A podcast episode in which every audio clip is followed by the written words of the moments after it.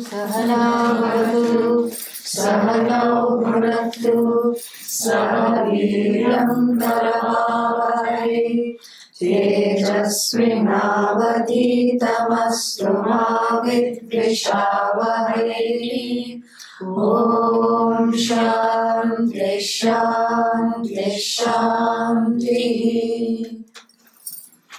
The topic for today is a very interesting yet obscure term found in the occurring in the Upanishad, specifically the Taittiriya Upanishad. It's also there in one more Upanishad, I think the Brihadaranyaka. You'll have to check and see. I have a concordance, Upanishadic concordance that lists the number of words in which time, how many occurrences. So we can consult that and see. So this important yet slightly obscure term is Svarājya. You know, Raj, to shine, and Raja it's a word that doesn't require translation. It has made it into the English dictionary. Yeah. What is Raja? King. King. Rajya of or belonging to the king, as in kingdom. So, the word swa plus rajya, swa means oneself, rajya, kingdom, one's own kingdom. And we have also another term which is similar, swarat, you know. Swarat and Virat, Swarat, which is the same thing. And so Raja, Raj, to shine, Swaraj or Swarat, self-shine, you know. In other words, I mean, self-shine is a kind of a funny translation. The self-effulgent self or the shining self, better. That which shines without any aid from anything else. This is a continuation of the morning class or something. So, this occurs in the first chapter called Valli in the Taittiriya Upanishad, śīkṣāvallī, which is a preparation, primarily a preparation for gaining the knowledge. How to prepare oneself. And then once one is prepared, through numerous practices, self-disciplines, practices, and ways of just calming down, basically. How to not freak out is śīkṣāvallī. How to have a certain say over one's mind, one's emotions, and one's habits. Because the habits, you know, are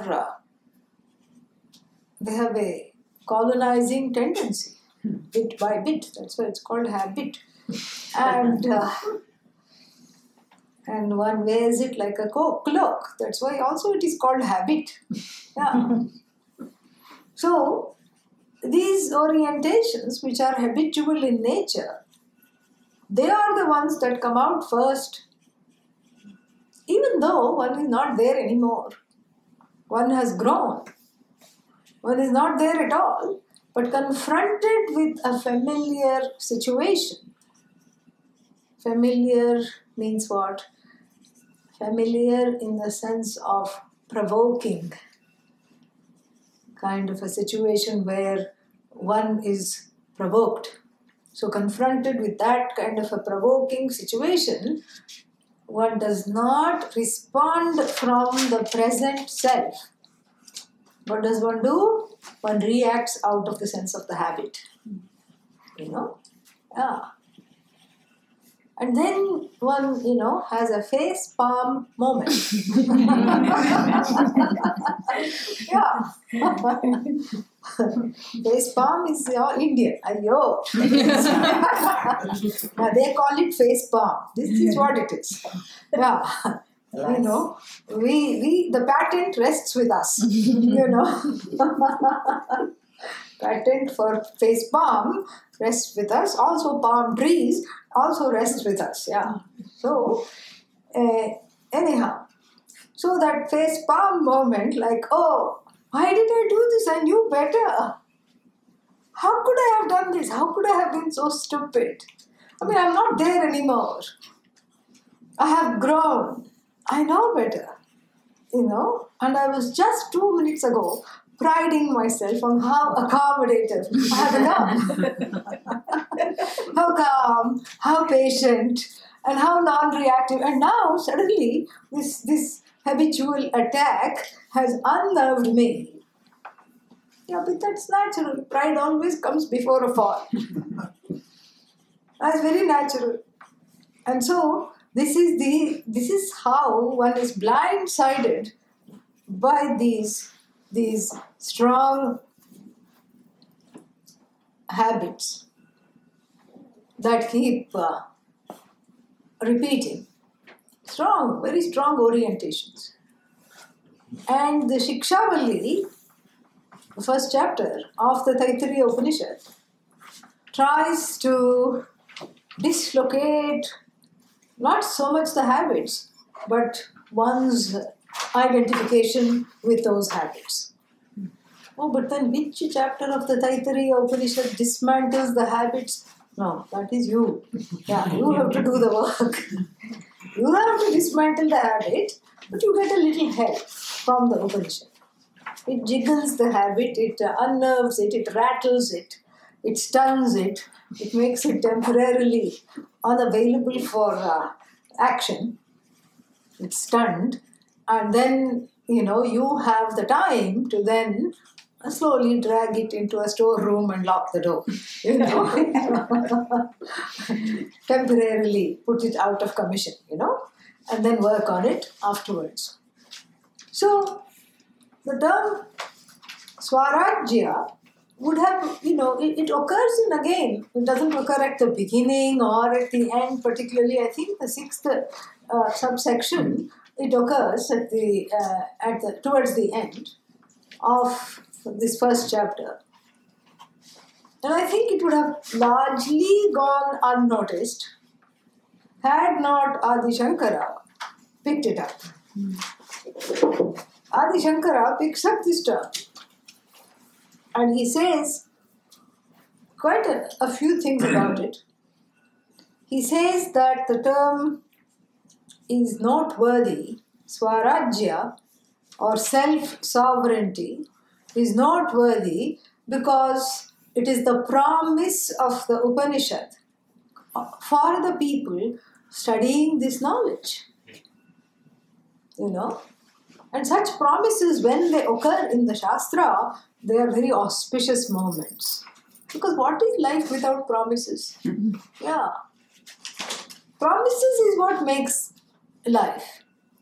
We look forward to, you know, promises. Even the currency is called a promissory note. It's a promise. You know, and that's why we don't call, in India, we don't call it bill. Yeah, that's in America. We call it 1 rupee note.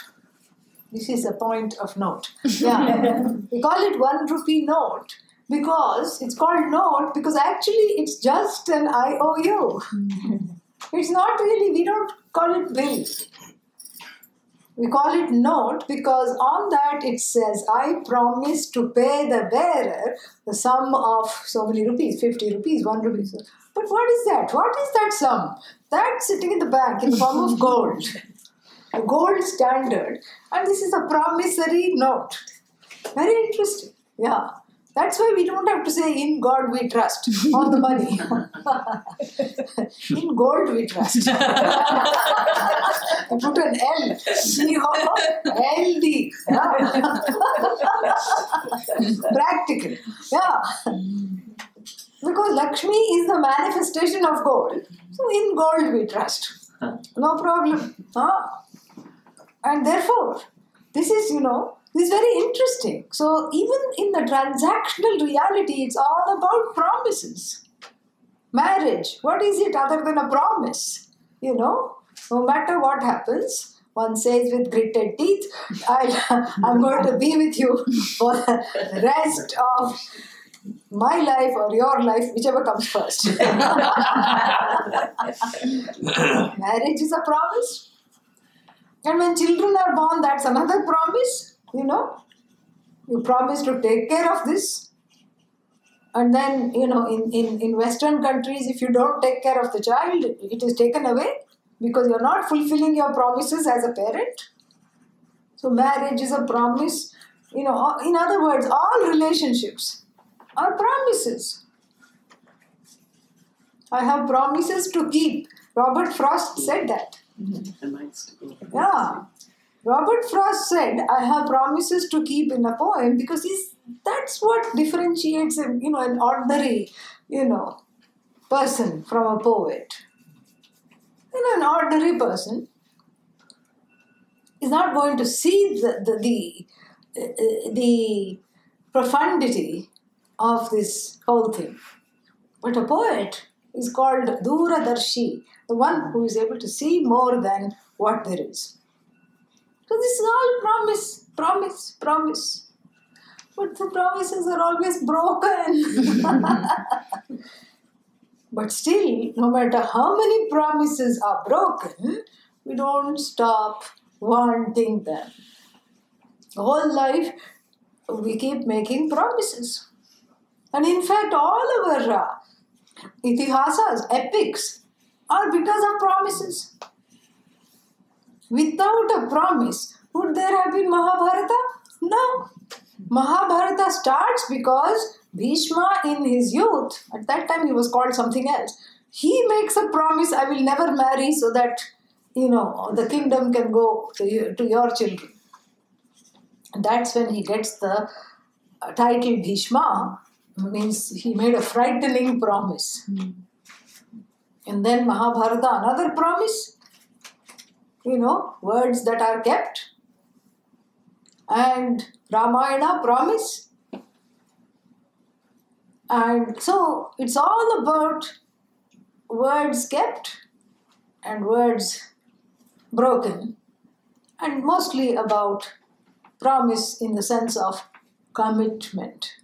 And if there is one word that describes the Hindu dharma and the culture, it is commitment, really. In other words, promise.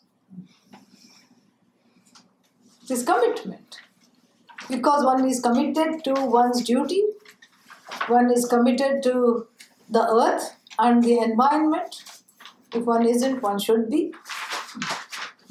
And one is committed to Bhagavan, to finding Bhagavan, that is Brahma Vidya. One is committed, And this is what marks the tradition and marks one's growth in the tradition, because once you have given the word, you have to keep it. The given word, the given promise. And so, in other words, you're not just waiting for the promises made to you to be fulfilled. That's not the commitment. The commitment is for you to fulfill the promises that you have made. So you can't just say, I'm going to do this. I'll be there. Somebody says, come, I'm having Vedanta satsang in my house. Please come. Yes, I'll come. And then what happens? Don't come. Person doesn't show up. Then you meet the person somewhere. And you are afraid to ask, why didn't you come? You don't ask. But they volunteer the information. I was about to be there. And then suddenly something happened. And then after that, suddenly something else happened. And after that, something else happened. And then, I just could not come. There's a series of stories, with a little bit of garam masala on top of it. And this is what is this is the difficulty.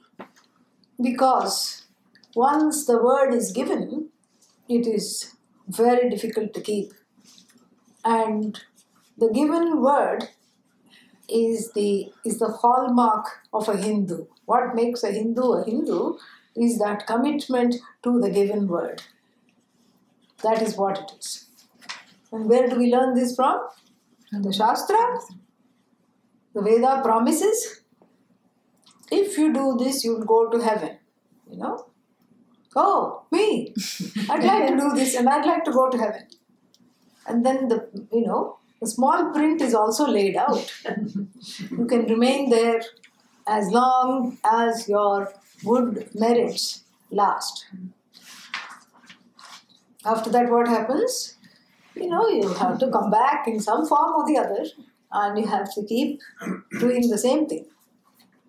And so the first portion of the Veda also promises, what?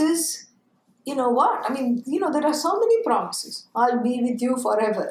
Yeah, right. That's a promise. And I'll just do this for you and that for you and all these things. I promise to pay the bearer a sum of 1 rupee. You take that, now you don't even find the 1 rupee note. Anyhow, some elderly people may have collected, in their puja room. So you go and get that note and take it to the bank. And you please also take a microscope along, because the amount of gold, even if they give, if they don't laugh, you will need a microscope to see the gold. Correct? And so, really speaking, the promise means, we need promises. Why are we a culture of needing promises? We have to discuss this before we can go further. We are a culture of needing promises because all these promises that are made do not suffice. Including, and right up to, the promise of heaven made by the first portion of what? Bhagavad Gita. No, Vedas. Just checking. So the first portion of the Veda makes a promise. Respite from samsara. I hate samsara. You draw a heart and put a line across it. Yeah, that means you hate it. And so, I hate samsara, what should I do? And here also there are promises. Even here on earth, there are promises. Because that is the ultimate promise. Because this is what, all the promises go and, rack up to this only promise right there. What is that? The ultimate word, the ultimate promise. Because, anybody, if somebody says to someone else, the promise of marriage, for example, or any kind of commitment, friendship, etc., partnership, then I'm going to be with you forever, what stands out is what? Forever. And so, really speaking, these promises, in a promise-driven, commitment-hungry culture, this commitment is not for the sake of the person or for the sake of a thing or for the sake of a relationship. The commitment is really forever. Commitment means forever. Promise means forever. Also, really, the final promise is that forever that I seem to want, that I insert in all the things that I want and all the things that I think can make me happy. I think I told you, a 12-year-old wrote to me and said, BFF, Swamiji. I said, what is this BFF? Best friends forever. So it's the forever that matters. Everybody knows this because everybody is a mumukshu, a seeker of forever is called mumukshu. And a mumukshu is one who feels that the forever is always outside the bars of my cage. Because in every way, that forever seems elusive. I catch hold of something and drag it inside the cage and it suffocates and dies. And then, breathes its last. So what to do? Where is this forever? So I keep thinking that if I collect a lot of promises, then, I'm okay. Including the promise that I will be lifted out of this horrid place where everything, this place is a bedlam, a mayhem of what? Broken promises. And where the forever becomes not forever. And where the, the finite is infinitely spread out and parading, masquerading as the infinite. Forever means infinite. Forever is what I want. And what I want is right now. And what I want is forever. And that forever I seek, wherever it is not. This is the travail and the lament of the seeker. The seeker is called mumukshu. So the seeker feels like there is no room here.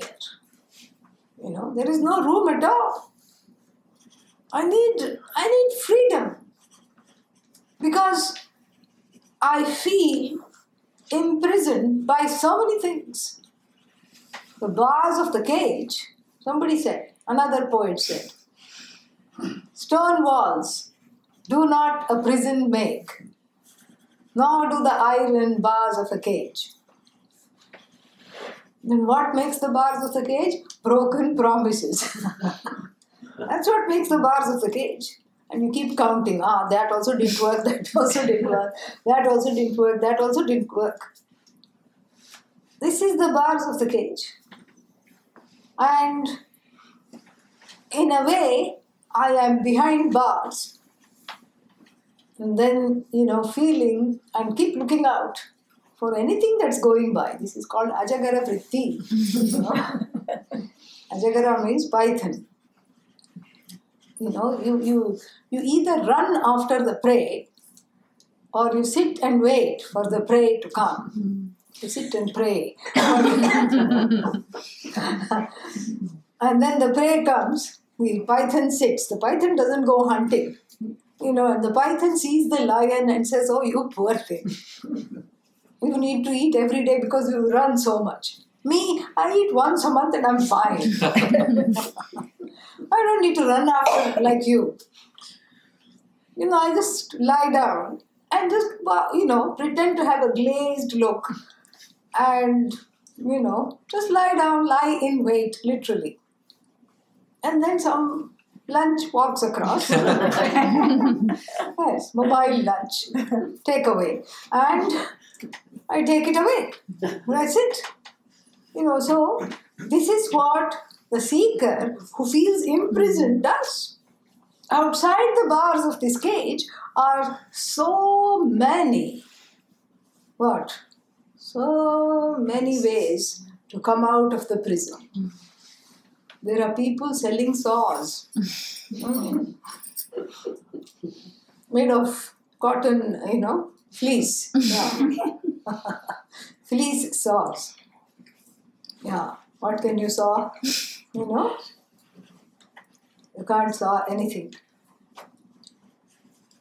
Yes? Question? Did you have a question? No? So, and then, those fleece saws, can be akin to all the things within samsara that one is offered that doesn't work. Touch the nose, touch the toes. Do Shirshasana. Shirshasana is highly recommended. Anything that brings blood flow to the brain we love as a preparation. Stand on the head, catch the nose, catch the toes, but not as a panacea for this feeling of imprisonment. So, this feeling of imprisonment, the experience that I am imprisoned, there are lots of things, the fly-by-night operations that come up. Somebody is selling a wool saw, fleecy saw. Another one is, saying, you just have to meditate very hard and then the bars will disappear. And then the third one is saying, forget that, While you are behind bars, I'll show you a movie. And you'll just forget yourself in the movie. And then what? So many things are there. There are malls, there are balls, there are movies, there are... Let's not forget the restaurants. Yeah. Although, even though you go to the restaurant, in a way, from the standpoint of the imprisoned mumukshu, it's always ordering in. Because one is in. And one feels there is no way out because the forever is forever out of my reach. And then there are religions also that come along and say, I have the solution. You want to be saved, let me save you. The first portion of the Veda also is counted here. You just bear it for the rest of your life, however long it is, don't worry. And here are a few sticks and a pot of ghee. Keep offering and you homa yourself out of the prison. Yeah. And then where will you go? Huh? Svarga, not Svarājya, Svarga. You'll go to heaven. And this is another promise, a respite from this imprisonment. Go to heaven and do what there? Depending on the religious tradition, there are certain activities there. You sit in beatitude, you keep staring at Bhagavan, keep staring at God. And you make direct eye contact and, and you feel very blissed out. And then what? Or you can take the Hindu heaven. It's full of concerts. Yes. One day dance concert, another day music concert, third day some kind of a play, yakshagana, because yakshas are there. And all these things, you just keep going. Unlimited tickets. Unlimited tickets to entertainment? Well, there is a little catch. What's the catch? Your own good deeds are the tickets. That's the ticket to heaven. That's the ticket to all the enjoyments in heaven. And when the good deeds are gone, what happens? Many happy returns. That's what it is. Yeah, many happy returns. And I really have problems with, I think it's fine to say happy birthday. Because something was born, we don't know what, but something was born. But to say many happy returns, that's very depressing. Especially if you know little Vedanta. You wish the person by saying many happy returns means last life also you were here, this life also you were there, and God only knows how many lives you've had, and still you've not got the whole point. Many happy returns. It's slightly depressing, isn't it? Yes. Ah. So therefore, the Hindu heaven is a promise that of a temporary reprieve from the prison. And what is this prison? The prison is the desire forever, where the desire is not the prison. The morphing of the desire into various activities to gain that desire is the prison. And so, the first part of the Vedas, which is all a treatise of desire fulfillment, is nothing but a series of promises, each of them non-verifiable. What is the verification that if I keep offering gobs of ghee, I'm going to go to heaven? You know, what is the, you know? How do you know? You know? This is illustrated by a story. There was one king called Akbar in medieval India, and he had a minister whose name was Birbal, who was very dear to the king. And so he had a lot of enemies who wanted him to be eliminated, and they would keep hatching some plot or the other. And in this instance, you know, one barber came who professed to have psychic powers. And he told the king that, you know, your grandfather or your father is in heaven, and he's very lonely, and he's seeking, you know, somebody to liven him up. I think you should send Birbal to heaven. And I know how to send him. You just put a hot cauldron, make a fire and everything, and put him in it. And he will go to heaven, and he'll chant some mumbo jumbo, and he will go to heaven. And he'll keep company to the father. The king must have been quite gullible. He said, "Oh, what a fantastic idea. Let's do it right now." And Birbal knew, "Oh, poor king, you know, doesn't have enough brains. I have to see what he doesn't mean to do this. And he's really believing this." And so he made some preparation. He asked to have enough time to say goodbye to his family, made some preparations, like found out where they are going to keep the cauldron and replace the cauldron with the one with a false bottom, and then escaped through their Ganga tunnel there. It was a very busy week for him. So he made good his escape, and nothing was in the cauldron. And then they said, "Oh, he has ascended to heaven." And the king said, "I will miss him, but my grandfather will have him. I'm so happy because he's such an entertaining fellow. He's full of wit and he's so brilliant and wonderful." So 3 months go by, and then Birbal comes back. Birbal returns, and he looks shocking. Usually very well kept, he looks so unkempt. He has this horrible beard in his hair. And he comes and greets the king, and he says, "What? Who are you?" "I'm Birbal. Look. And he peers through all the facial hair. And he says, "What happened to you? I thought you went to heaven." "Yes, but I came back." "How did you come back?" "Just how you sent me, same way I came back." In another place, another cauldron was invoked, and I just fell inside it. "And why do you look like this?" "No, I came immediately to see you. I didn't want to waste any time." He says, "What's wrong? Why are you like this?"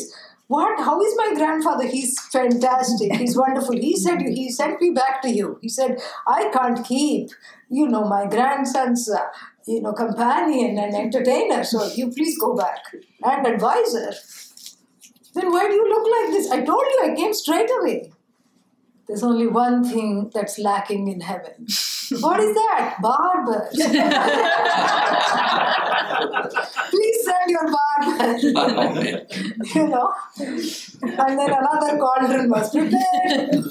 The barber didn't have time to leave town. He was caught, and then he fell at the feet of the king and asked for pardon and was banished from the kingdom, to complete the story.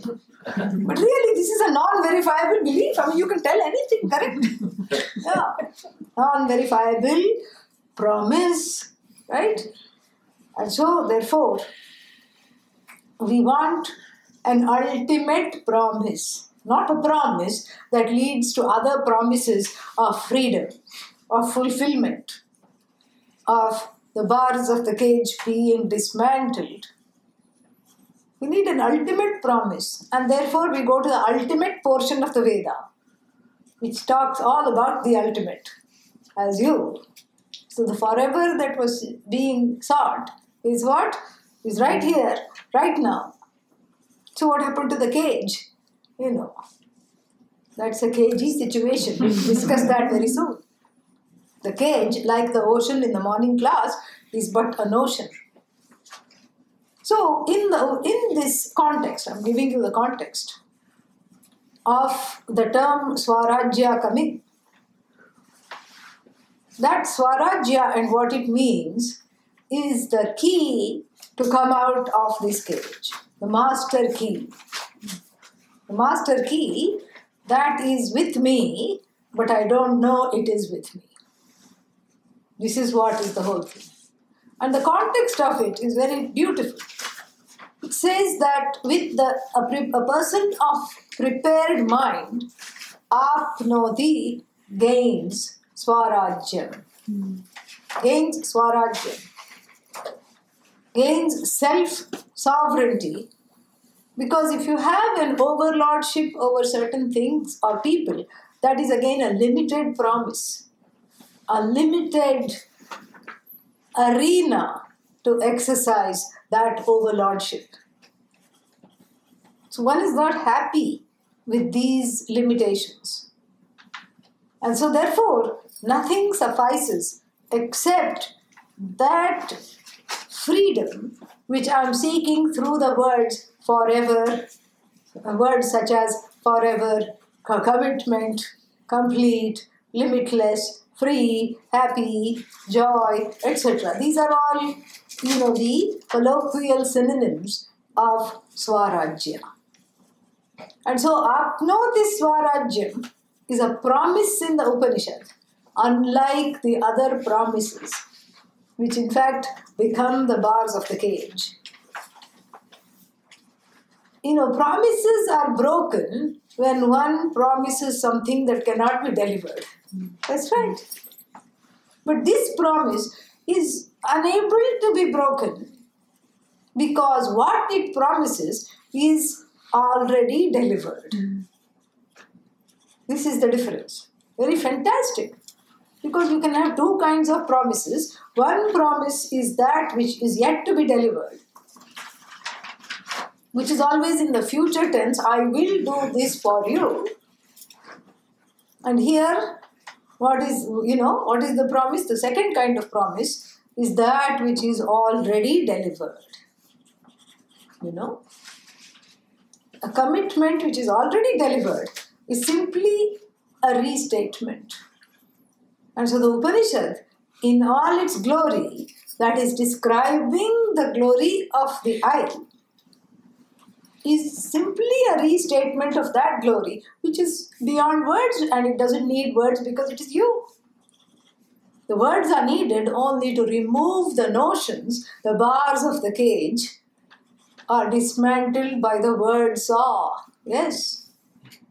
Jigsaw. Word saw.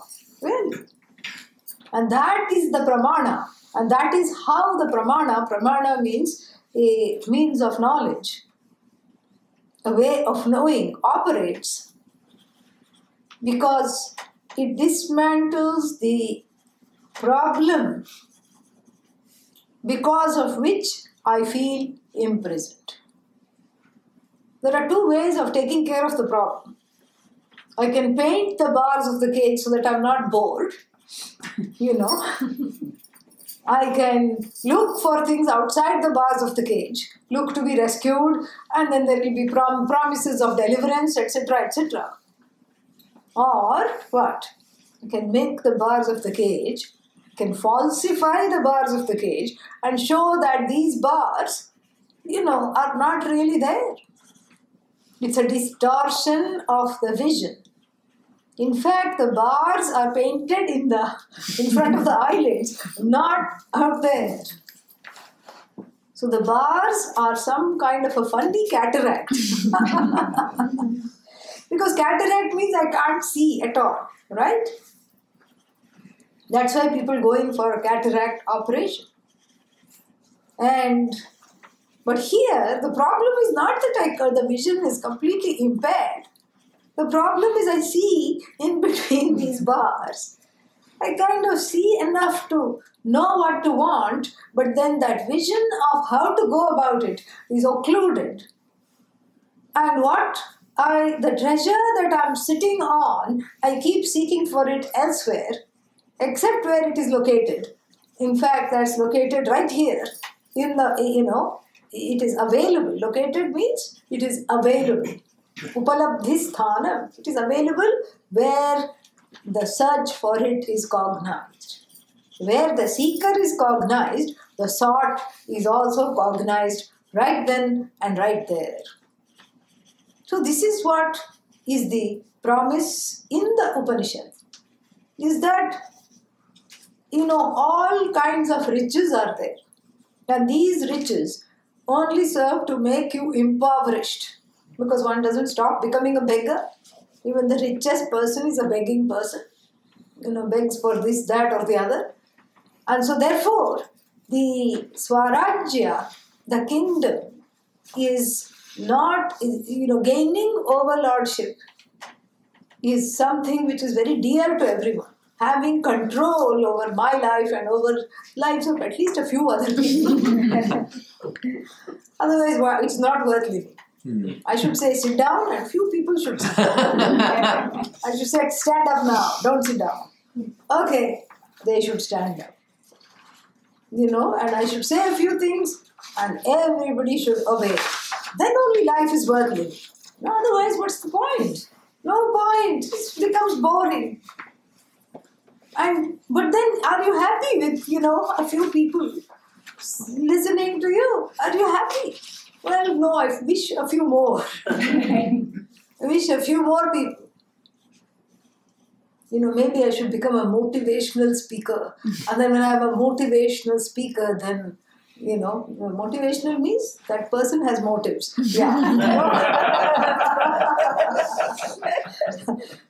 Yeah, motives of overlordship. That is a motivational speaker. Then more people will come and listen. And then I can just wax eloquent. But then I have terrible stage fright. What to do? You go to that class. What is that class? Toast masters. Where you clink the glass. And then you stand up and say things extempore. Just stand up there and make up stuff and then make it look very interesting and then memorize a few jokes and then what do they teach you? When to say the appropriate joke, Yeah. And how to deliver the joke and how to have a pause before the punchline. Keep people waiting in anticipation. And they also teach you don't laugh helplessly over your own joke. That's not going to help. You should learn here from our English brothers and sisters. What is that? Deadpan face. Yeah. And then you deliver it. Let other people laugh. You don't succumb to your own joke. All this they teach. Then one becomes a motivational speaker. A speaker with motives, yeah. And then what? Before only the family members were listening, that too out of obligation. And now a few more people are coming because, their karma or their money karma had to get exhausted at the door. And so they had to pay to listen, so they sit and listen. Are you happy now? No. I want few more people to listen to me. And few more. I need to become big. I need, a better manager. Somebody said that recently. It's all the fault of the manager. You sack the manager and get a new manager and then everything will be all right. Are the things all right now? No, they're not all right. Now I have to become the biggest and the best. If you have to, quote unquote, become the biggest and the best, it will always be an unbecoming pursuit.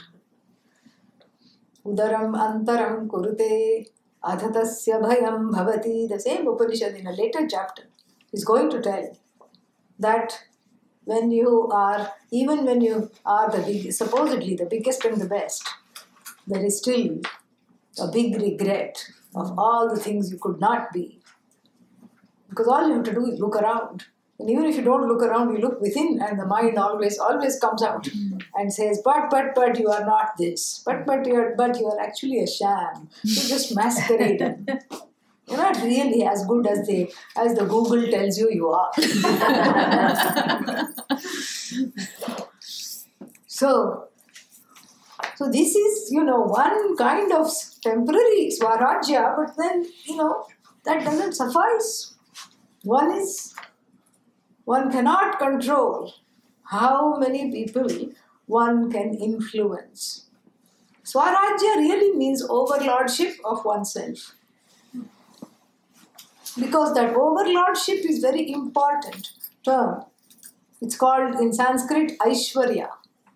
Ishvarasya Bhava, Aishwarya. And that Ishvarasya Bhava is very, important. It's a paramount desire is to be like Ishvara, nay, to be Ishvara. Mm. So the desire for control is the desire to be God. Mm. And that's built in. It's not that only people, who are supposed to belong to the Hindu tradition have this desire. Everybody else doesn't. Everybody has it. And all too often, unfortunately, we have seen the wrong ways in which it is played out. Hitler, Mussolini, all these, that Franco, all these people, we have seen what happens. So, that desire for domination is because there is no dominion within that has been mastered. So it's a pure and clean psychological projection of not seeing that what is already here needs to be looked at. This desire for overlordship and domination has to be interrogated. And if we look at the cause, it's very, very clear. Because one feels like a failure. One feels like a big loser. One feels like I'm up to nothing. One feels insecure. One is always criticizing oneself. One is never satisfied. And therefore, this whole thing becomes a very important thing to look at because all these feelings are universal. Thankfully, you are not your feelings. So therefore, we can have the conversation. You are not your feelings because you are the observer of the feelings. You are the observer of your lack. You are the observer of your insecurity. You are the observer of your vagueness. You are the observer of your doubt. You are the observer of your own ignorance. Of what? Your own self. So being the observer, you are very much not what you observe. When you say I am sad, that's a lie. No, you don't know my life. That's not a lie. I am sad. But think about it. I am sad. What you're actually saying in that sentence is, I am the observer of the sadness that I have been experiencing. You are not what you observe. Oh, really? Yes. So when you say I am sad, that means, it's just a short, it's like saying lol. And then all these things, OMG. Yeah, it's like saying OMG. It's that short form language used by the teens. Yeah, short form language used by the current teenagers. Even adults use it. That's all it is. So I am sad. IAS, really, what it really means is, that's a new one. Yeah. So, what it really means is, I'm observing this emotion within me. Who is the observer? If the observer was under the spectre of the sadness, you can never say I am sad. In fact, I am sad is a big lie. You can't. I am bad, even bigger lie. I am bad, another lie. It's all your own observation of the stream of the mind that is just, keeping on churning out thoughts from the treasury of the unconscious. Yeah, that's all it's doing. In olden days, if you want to make music, you have to keep turning something. So it's a sad music, So really speaking, the desire for domination and dominion is because One feels out of control within. So it's a pure psychological projection. One feels so out of control that I think that by controlling of more and more things, that I can somehow become important, become invincible, become great. And that's why these kings had this Alexander the Great. Yeah, great what? Great at what, you know? Alexander the G-R-A-T-E, grating on my nerves. Yeah. Great Britain, yeah. I always say, you know, India has been colonized by everyone, starting from Alexander not so great to not so great Britain. Yeah. That's what it is. So all this great, you know, the great is what? Great is not an epithet to be had by engaging in certain activities, because that greatness will always be finite, because you're dealing with action. This is really a continuation from the morning. And finite action is finite, strength is finite, resources are finite. Resources and strength make up the raw materials for action. Action is finite, and therefore the results of action are finite. That's what it is. It's simply what it is. But what am I seeking is not finite. I want to be infinitely in charge. The only entity that is infinite and infinitely in charge is Bhagavan. So I want to be just like Bhagavan. You know, I want to be what? God-like. Nay, I want to be one with God. You know, this is what the whole thing is. That is the ultimate desire. And for that ultimate desire, the ultimate promise is apnoti svarajyam. This is what it is. Gains. And it's a gain of something that is already gained, but not understood, not seen, not assimilated, not internalized. Why? Don't forget the bars of the cage. Bars of the cage in which I find myself imprisoned in a prison of limitations. Body itself becomes a limitation. You have to drag it around after a certain age. Yeah. You know, don't even talk about the mind. Let us just say, never mind. You know, senses are a limitation, you know. And everything is a limitation. And all these limitations, if they were to define me, one is doomed. And so what comes in the way is not the limitations themselves, but taking them to be myself.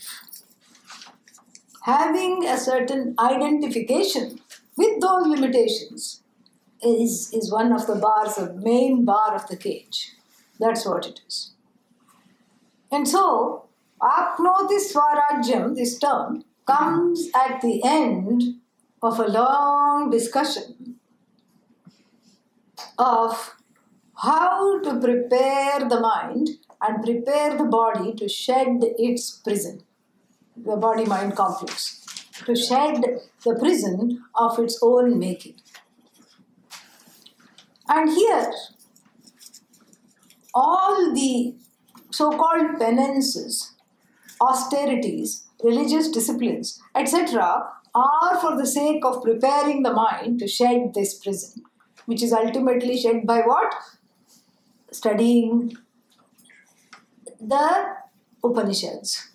That is what it does. But even to study the Upanishads, a few bars have to come down. Yeah. Because otherwise, this is one, you know, it's like a catch-22. For the bars to come down, I have to study the Upanishad. In order to study the Upanishad, some of the bars have to come down. Ayyo, where to go now? Yeah, but the catch is as though, like everything else.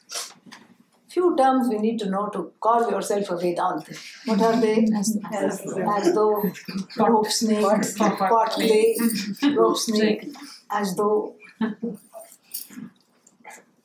What else, you know?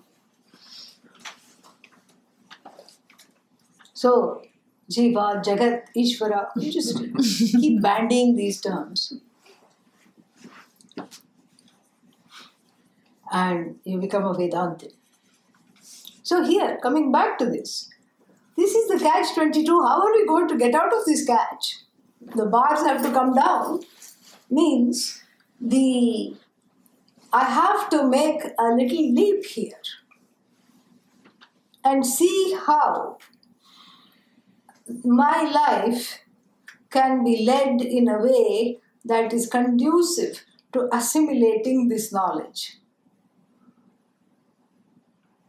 And here is where we can help ourselves to some of the things that are talked about in the Upanishads and in the Bhagavad Gita. How to ready myself for this promise? Because the promise is the ultimate promise. It's a big promise. First, I don't even believe it. I don't believe that if I just study this, the bars will fall off and then I will no longer desire world domination because I'm just so one with all my glory and this swimmy feeling of just being one with everything. And I don't believe this. And so, in terms of preparation, the Upanishad says, Shraddha, one word. Yeah. What is the translation of Shraddha? Reverence. It's not a belief. It's a faith pending understanding. You have to have faith, but it's not a non-verifiable belief here because it's a promise that's already delivered. It's like you have ordered a pizza, it has already come, but you don't know where it is. You have to look for it, and you're looking in the wrong place. In fact, you've already assimilated it. That's how it is. And so therefore, it's a faith pending understanding. Shraddha. In fact, it is nothing but trust. Trust is Shraddha. And it is a tall order. Why is it a tall order? Because trust is, it's not. It's easy to say, but very difficult to develop. Very difficult to develop trust, especially because the universal experience of everyone is what? Broken promises, which leads to what? Distrust and allergy with the word promise itself. Starting with the parents, Starting with the parents, it is very apparent that nobody is delivering on the promises. Yes, for your next birthday you can get that, And then what? Oh, this time we don't have any money, and it's not growing on trees. And so, why don't you just earn some money and buy that yourself if you really want it? And then broken promises. Like this, whole childhood goes. And the parents who are supposed to protect and who are supposed to be the caregivers, they have more problems than the child. And so they certainly don't deliver. And the child is helpless. It has to trust them. They look strong and big and they seem to walk around fine. But suddenly they fall sick. Oh no, what's going to happen to them? And suddenly they're in the hospital. Suddenly something happens.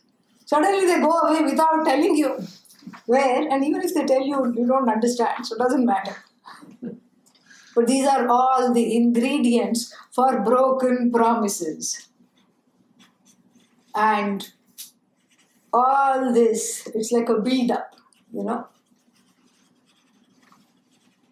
Build-up. It's like, the word plaque is very much in vogue. From the teeth to the brain and the bones, everywhere there is plaque. And the arteries. Yeah. Everywhere there is plaque. And so this is a plaque of distrust, building up, suffocating the person so much so that you don't trust anybody and anything. Leading very conveniently we are segueing into what is called a DIY culture. Another shortcut for do it yourself. But there is no DIY Vedanta. Vedanta means, cleaning this plaque. That's what it is. There is no DIY Vedanta. Because the DIY, the do-it-yourself, applies only to things that you can actually do yourself. This is not a matter of doing. This is a matter of knowing. K-I-Y? Know it yourself. Very clever, but no. You can't know it yourself because the means of knowledge available to you is inference, is direct perception, various kinds of inference, comparison. All these things are useless because we are talking of the nature of the perceiver, the nature of the inferrer who cannot be objectified. You can only know things that you can objectify. So where are you going to go? Upanishad says, come back to Mama. Come to Mama, but I hate Mama. I don't like Mama. Mama was very disappointing. She did not protect me. She did not, show me her love. That is what it's going to take in terms of homework, is to dare to trust again. Without Shraddha, you can wave goodbye to what? Svarajya. Svarajya is that promise of total sovereignty. And since the self is total, it is self-sovereignty. It's not just self-sovereignty, I'm just the master of my body, mind, my little mind, no. Here the self-sovereignty, the self being everything, is a total sovereignty that is promised. The first thing that one has to develop. Now we are, in the favorite portion. I'm just, telling where we are. We're in the favorite portion of the talk for everybody, which can be deemed practical tips. Practical tips for removing, dismantling the bars of the cage. Correct? Yeah. So one is Shraddha, that these bars will disappear. One is Shraddha. How to develop Shraddha so that the bars will disappear? We need a bar of mental soap for inner shaucham. That distrust is cleaned away patiently. Patiently cleaned away, slowly erased, And that, is to have a commitment. Here you are the one making the promise to settle accounts with Mama and Papa of the universe.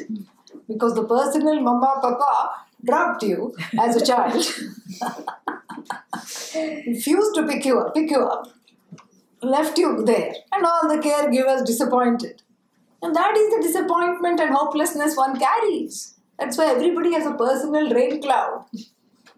And if you confront the Mama and Papa, they are 80 and 85, and if you confront them, they are going to say, we did our best. And have some gratitude. We fed you, clothed you, ingrate. We educated you. And that you're able to speak so eloquently is because of all that we did. Go. Po. Po means go. Yeah. They're not going to stand up for this.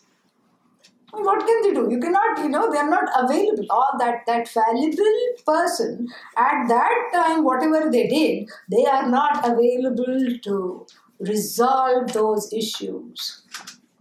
And by a very interesting, this is another kind of a deliberate transference. The whole life is led in transference.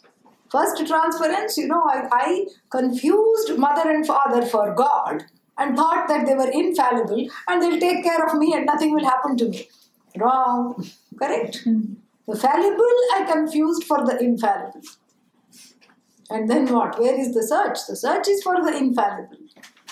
So therefore I have to transfer the pain, the fear, the distrust and the ashraddha, which is distrust, to the infallible. I have to lay it down at the altar that is infallible. This is what it's going to take. Because the promise is waiting. For that promise is not a non-verifiable belief. It is proven, it doesn't even need proof. It is already proven, it is you. And that you is the one that you desire to be. And the you that you really want to be. And the you that you delight in. That you want.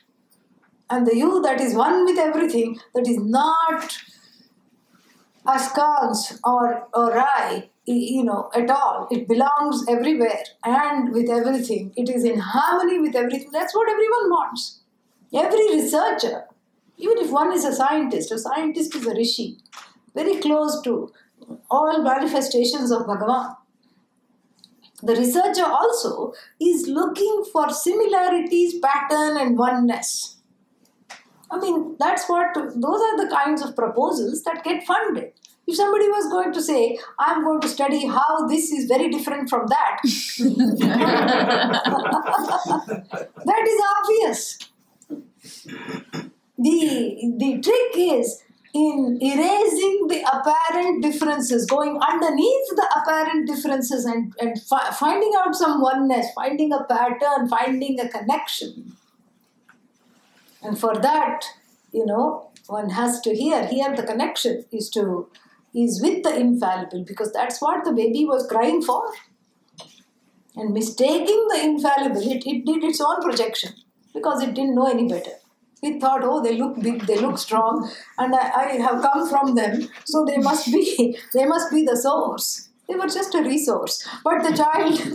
they were just outsourced by Bhagavan. But, the child makes the mistake of thinking. Again, it's all a superimposition. The child has made the mistake of confusing the fallible for the infallible. And as an adult, one backtracks. And then what? And all the fallibilities, my own omissions and commissions, and the omissions and commissions of all the distrust that all of people around me that has led to this distrust is reckoned by leaving it at the altar that is infallible. If we say that God is infallible, it's yet one more setup. Because then the word infallible becomes subjective based on what I want. So whenever God... answers my prayer with a yes. Yes, he is infallible. She is infallible. If the answer is no, you are fired. Somebody told me, I had a guru. I said, they asked a question. Somebody asked a question at some conference. And I said, where do you live? And they said, where? I said, do you have somebody that you can study with? No, I had a guru, but I fired him. This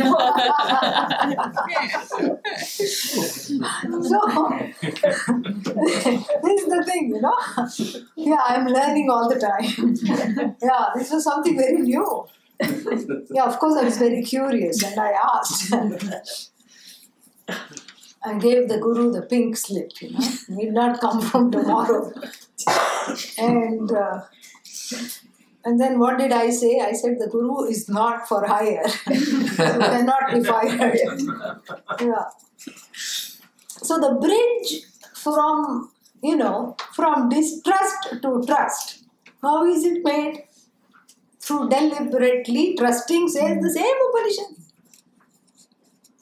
Shraddhaya, Shraddha. Cross ashraddha with Shraddha. Cross distrust through trust.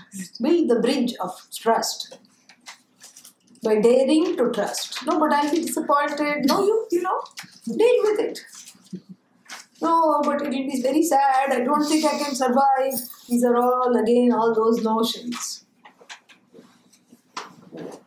And so this is the whole, this is a chant in the Sama Veda. se tum stara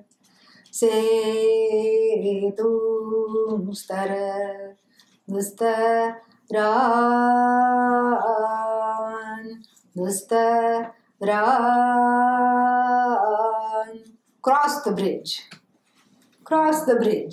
What kind of a bridge? A bridge that is difficult to cross.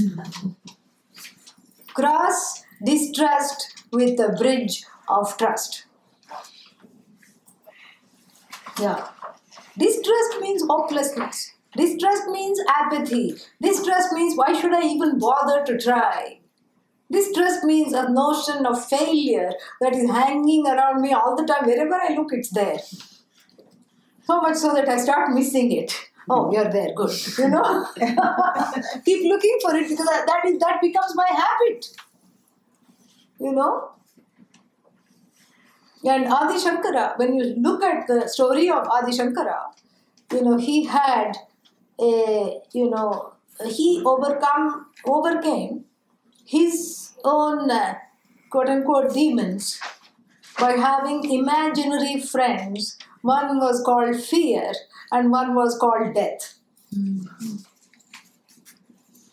And he created them in order to overcome his fear and his fears and fear of death. Mm-hmm. So this is what it takes. One has to bridge that distrust. And you won't be disappointed because we don't say that God is infallible. We have to turn it on its head. That which is infallible is Bhagavan, is God. The definition of God is that which is infallible is God. So wherever infallible means, it's a law. I cannot help it. This is how it is. I cannot change it. It is how it is. It is how it is manifest. It is how it is in my life manifesting. That is what is infallible. And whenever I confront the infallible, I'm confronting Bhagavan. And so that infallible becomes an altar to receive my distrust. And it's not going to talk back. Thank God. Yes. Thank God for small mercies. It's not going to disappoint because only when it talks back, it can disappoint. You know, that's why all the iconography in the Hindu Dharma, they are smiling beings. Yes, wonderful. You are okay. But I don't feel okay, but you are fine. No, but even in my last life, I didn't feel fine. What to talk of this life? You'll be okay. You know? And so that becomes a very interesting transference of this distrust. I stop owning the distrust. I say, here, it's yours, take it. I don't want it anymore. I'm sick of dealing with it. You take it. Somehow you are involved in me having it. You take it. Because you are the author of everything. You know, why not you also take back the distrust, which you may or may not have authored. I don't know, but here it is. I don't want it. Take it back. And so the distrust is a bag of limitations. And this bag of limitations is surrendered at the altar of what? The limitless. When limitations are surrendered at that which is limitless, what remains? That which is limitless alone remains. So that's how the limitless includes limitations and transcends them also. So this is what it's going to take. I have to backtrack that distrust. And I have to learn to trust again. And I learn to trust by helping myself see that there is hope, that there is this desire to be free of the cage, and this desire for mastery, and there is hope. Because that hope is what is going to prepare me for the knowledge. And that hope is very swabhavika, it is natural, but it has been damaged by distrust.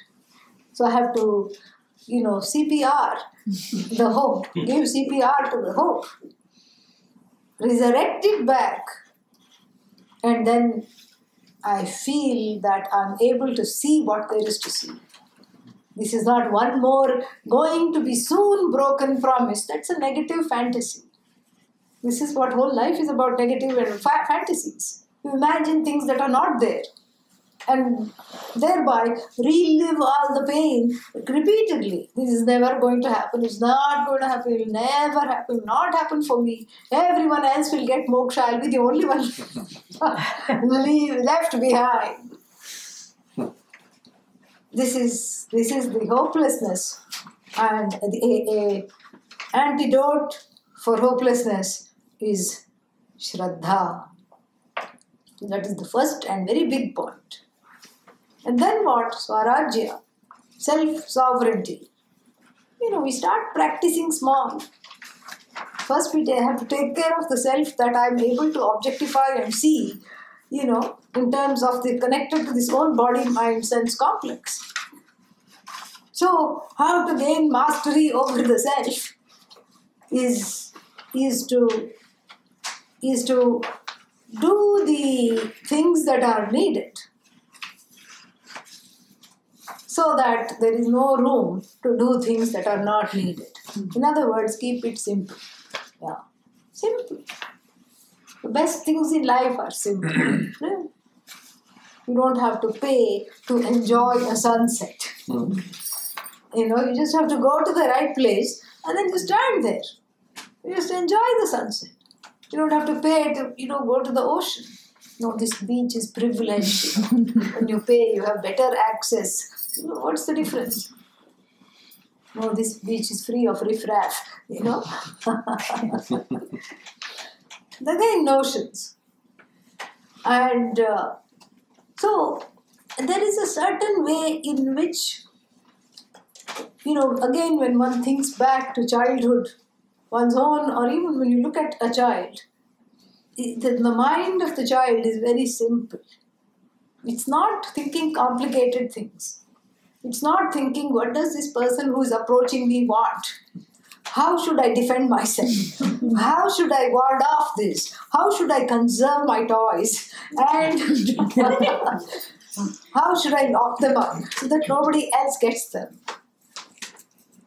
How should I lend out my toys and charge something each time that another child plays with it? How should I have an international toy exchange? So the toys that I'm bored of, I can just have other people come and give this. This is an ecologically minded socialist child, International toy exchange. The child doesn't think like that. There is a certain spontaneity. Again, this is all based on that trust. The trust is not yet withered, not yet jaded. The child is not yet a jaded, faded jiva. So things in life are very simple. If it is hurt, it cries right then and there. It doesn't look for when is a good muhurta to cry. If it wants to laugh, it laughs. If it wants to if it wants to go to sleep, it goes to sleep. And that is something which is lost in this distrust and hopelessness and apathy. So everyone is an old soul, really. Yeah, everyone has been born so many times that one is so jaded, one has lost touch with that spontaneity. So keep it simple. And if there are two solutions to a problem, choose the simplest one and the most direct one. It's like the difference between feeding yourself like this as opposed to bringing the hand all the way around. Simple things. Why make life so complicated? And now we have all this, we have to be very careful because we have all this gadgetry. And we think, if I have a smartphone, my life will become simple. Yes? No. Because it's not just enough to have a phone. Then you need, then you find out that the battery, it's just a leech, but it's called battery. And then you need to buy something that feeds the battery. And then you have something else that's attached to that. And then you have, the phone is not enough, then you have to get some apps. And then you have these, you have to keep downloading the apps. And then you keep downloading the apps, and then you run out of space. Then you have to buy some space in the cloud. And then that's not enough. Then you get a message. You have to buy more cloud. Yeah. All this. Is this simple? It's not simple. So I'm not saying don't have a phone. That's not what the thing is. But that's not going to make your life simple. And it's very, the whole thing of this technology is very alluring because it appeals to our instincts to simplify. And the feeling is that they will take care of it. So that's why it's called iPhone. Yeah, it's an extension of you. You know, iPad. If I don't have it, I'm mad. You know?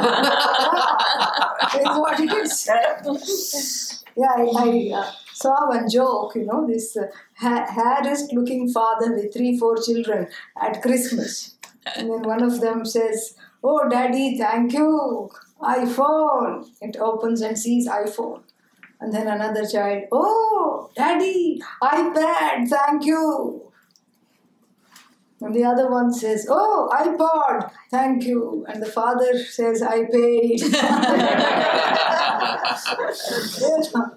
Really what it is. All these gadgets, all these things. And I'm just using the gadgets as an upalakshana. It's just an example. Upalakshana means example. As an example to see how we complexify everything, you know. And in the West, you can't do anything without buying things, you know. That's how it is. Even to meditate, what do you need to meditate other than you? You know, tell me. No, that's not the way. You have to buy a cushion. You know, and it's certain plump and round, you know, and it doesn't go down like other cushions, you know. I don't think there is one here, so I can't demonstrate. But you know what I'm saying, like this. Why? Because when you sit on it, you are a yogi. You know? And the spinal cord is straight for the linguini to rise. So, this is what it is. Supposedly. So you need that cushion. Without that cushion, you can't meditate. Whatever you do is not meditation. And then what? You know? Then then there are other distractions. The car went, somebody came, phone, bell, you know, and so many phones, you know, this phone, that phone, everything keeps ringing. So what to do? No, I need a bell. Ding.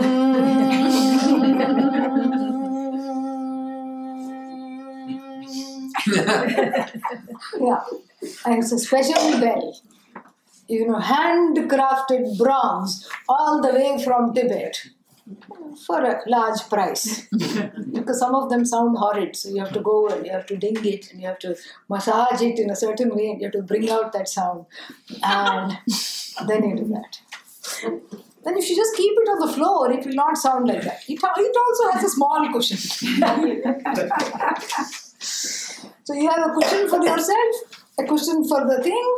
And then if you have a pet, that also should be keeping quiet, a cushion for the cat and the dog, something to keep it quiet. And by that time, all the desire to meditate is gone. And same thing, you take yoga. Yoga is such a culture. It's like, you know, they make you feel like you need all kinds of ropes and bands and, you know, blocks and bricks and, you know, big bats. That's all. This is just sort of slipping into that culture of complexity, because one is not with oneself, one is not seeing that really self-sovereignty is not leaning on capitalism. It's not. It's very simple. If you want to meditate, just sit down, meditate, doesn't matter where you are. Close your eyes and start. That's all it is. It, you know, it is a certain way, it's just really. It is simple. And it's not a particular means of, it's not a particular thing that is talked about in the Shastra, but I'm culling from a lot of different things. You know, we are talking of Shama, Dama, Titiksha, Uparati especially, Uparati, all this. Simple. When you keep it simple, there is focus. So that is the second thing. Finally, the final thing is to reduce the strong raga and dvesha within, because that's a very important preparation for sovereignty. Because as long as all these binding desires are within, what happens is that I become a person very difficult to deal with. In fact, I have to be dealt with all the time. Because I'm never happy, because nothing is right. It's never right. Things are never okay because I have a big baggage, a wagon, a covered wagon of raga dveshas. Covered means sometimes I also can't see it. Yeah. And this I regularly unleash upon others and expect them to, satisfy as a proof of their love. That's not love. If I fulfill someone's raga dvesha, that means I love them. That's not love. That's rank codependence. So we are very familiar with that. That means enabling. That's not what it is. Love is unconditional. It's not that it has to be. It is conditioned by you fulfilling my raga dveshas. That's not love. So all these strong preferences and strong prejudices, they have to be, curbed by not indulging in them. This becomes a part of the self-discipline. Because if you indulge in them, they grow fat. And yes, they become obese and they sit on your head. They take over. And if you don't indulge in them, they become anorexic and wither away. That's what it is. You don't feed them. And in India, we have a very beautiful, culture. The whole culture is like that. It's a choiceless culture. You go to a, just a regular rural hotel and say, I'd like to have tea. They're not going to say, calf or decaf. With or without milk. Milk or half and half or cream, non-dairy cream, creamer. With sugar or without sugar. And if yes, with sugar, what kind of sugar?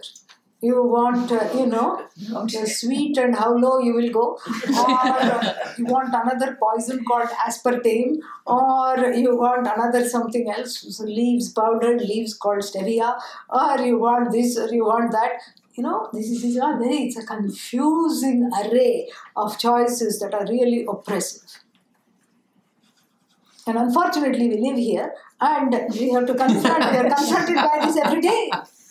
Keep it again, go back to point number 2. Keep it simple. No, but I never drink tea with sugar. And then, well, too bad you're in an Indian house. What you get is, this is what it is. Tea means with sugar, with milk. This is how it is. It comes with one thing that you wanted and 3 others that you did not want. In plenty. Yeah. So you learn to live with it. You learn to take it. You override the likes and dislikes. That's a very great bridge to self-sovereignty. Because already you start feeling better when you're not leaning on the crutches of your raga dveshas in order to lead the life. You feel infinitely better. Because you are okay no matter what.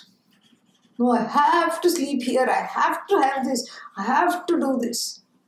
This is a very big burden to carry. And sometimes people feel very proud of their raga dveshas. I can never sleep without this. It's like the princess and the pea situation. Yeah. And this princess had a horrid night.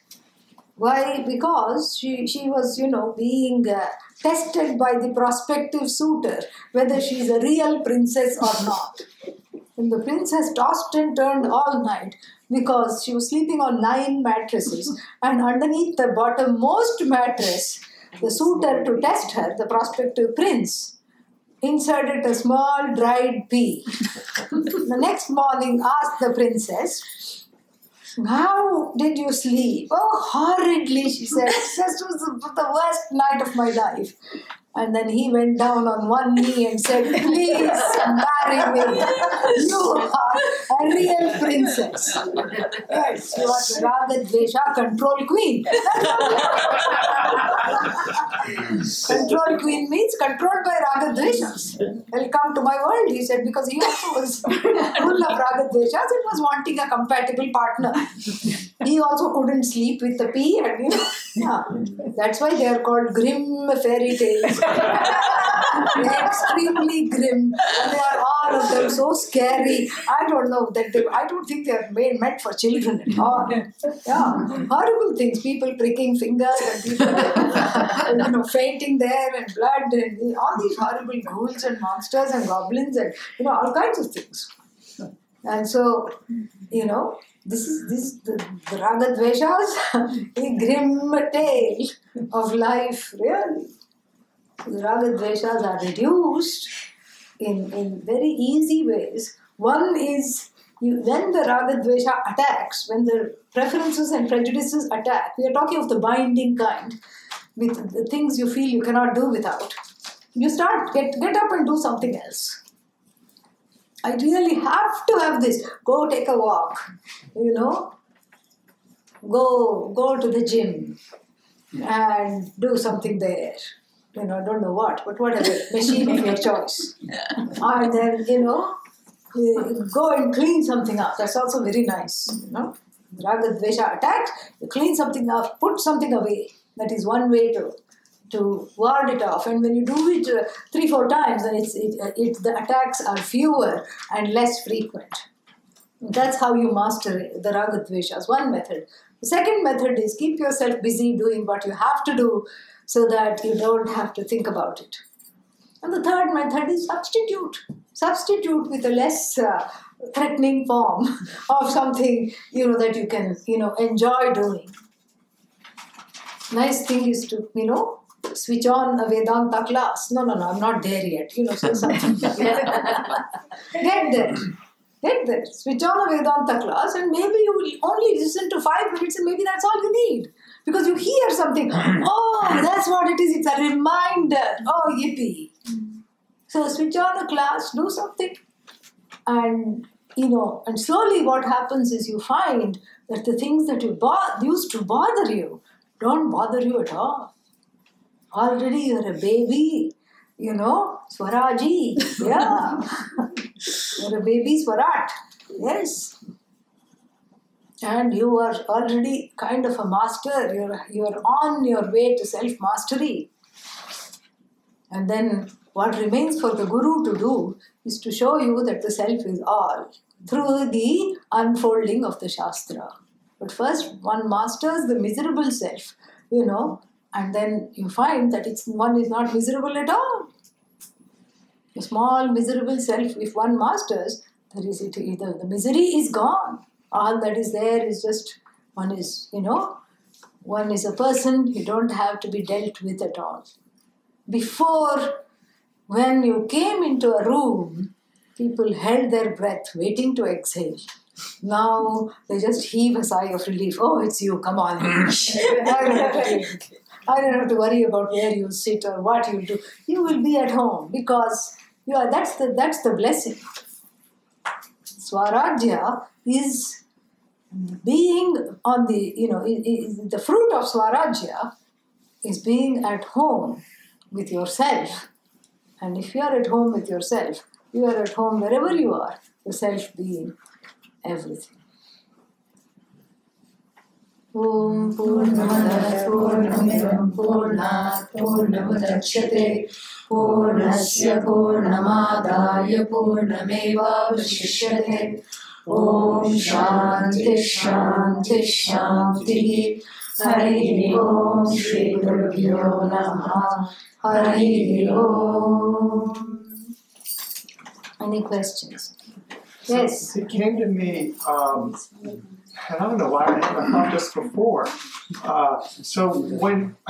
If you're observing the stream of the mind and you realize that you're lost in some sort of delusion, like identification with an unhealthy emotion. Right. I am sad. Yeah. If you're able to stop it in its tracks, yeah, and kind of be a Vedanta and really identify it, yes, as a delusion. Yes.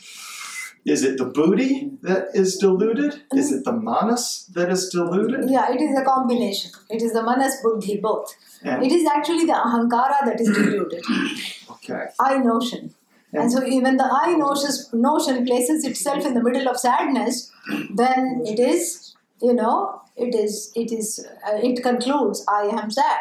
Because the I attaches to the sadness which it is observing, which it forgets that it's observing. So it goes back to observing and then, you know, disowns that sadness. So when there's a countering to the misidentification, yes, what feature of the mind counters?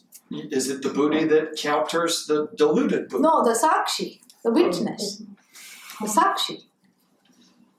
The ahankara morphs into a sakshi with your help, with the help of the buddhi. So that the healthy thinker is really the sakshi. Yes, the sakshi is the witness. Okay. So the journey to Svarājya is from witless to witness.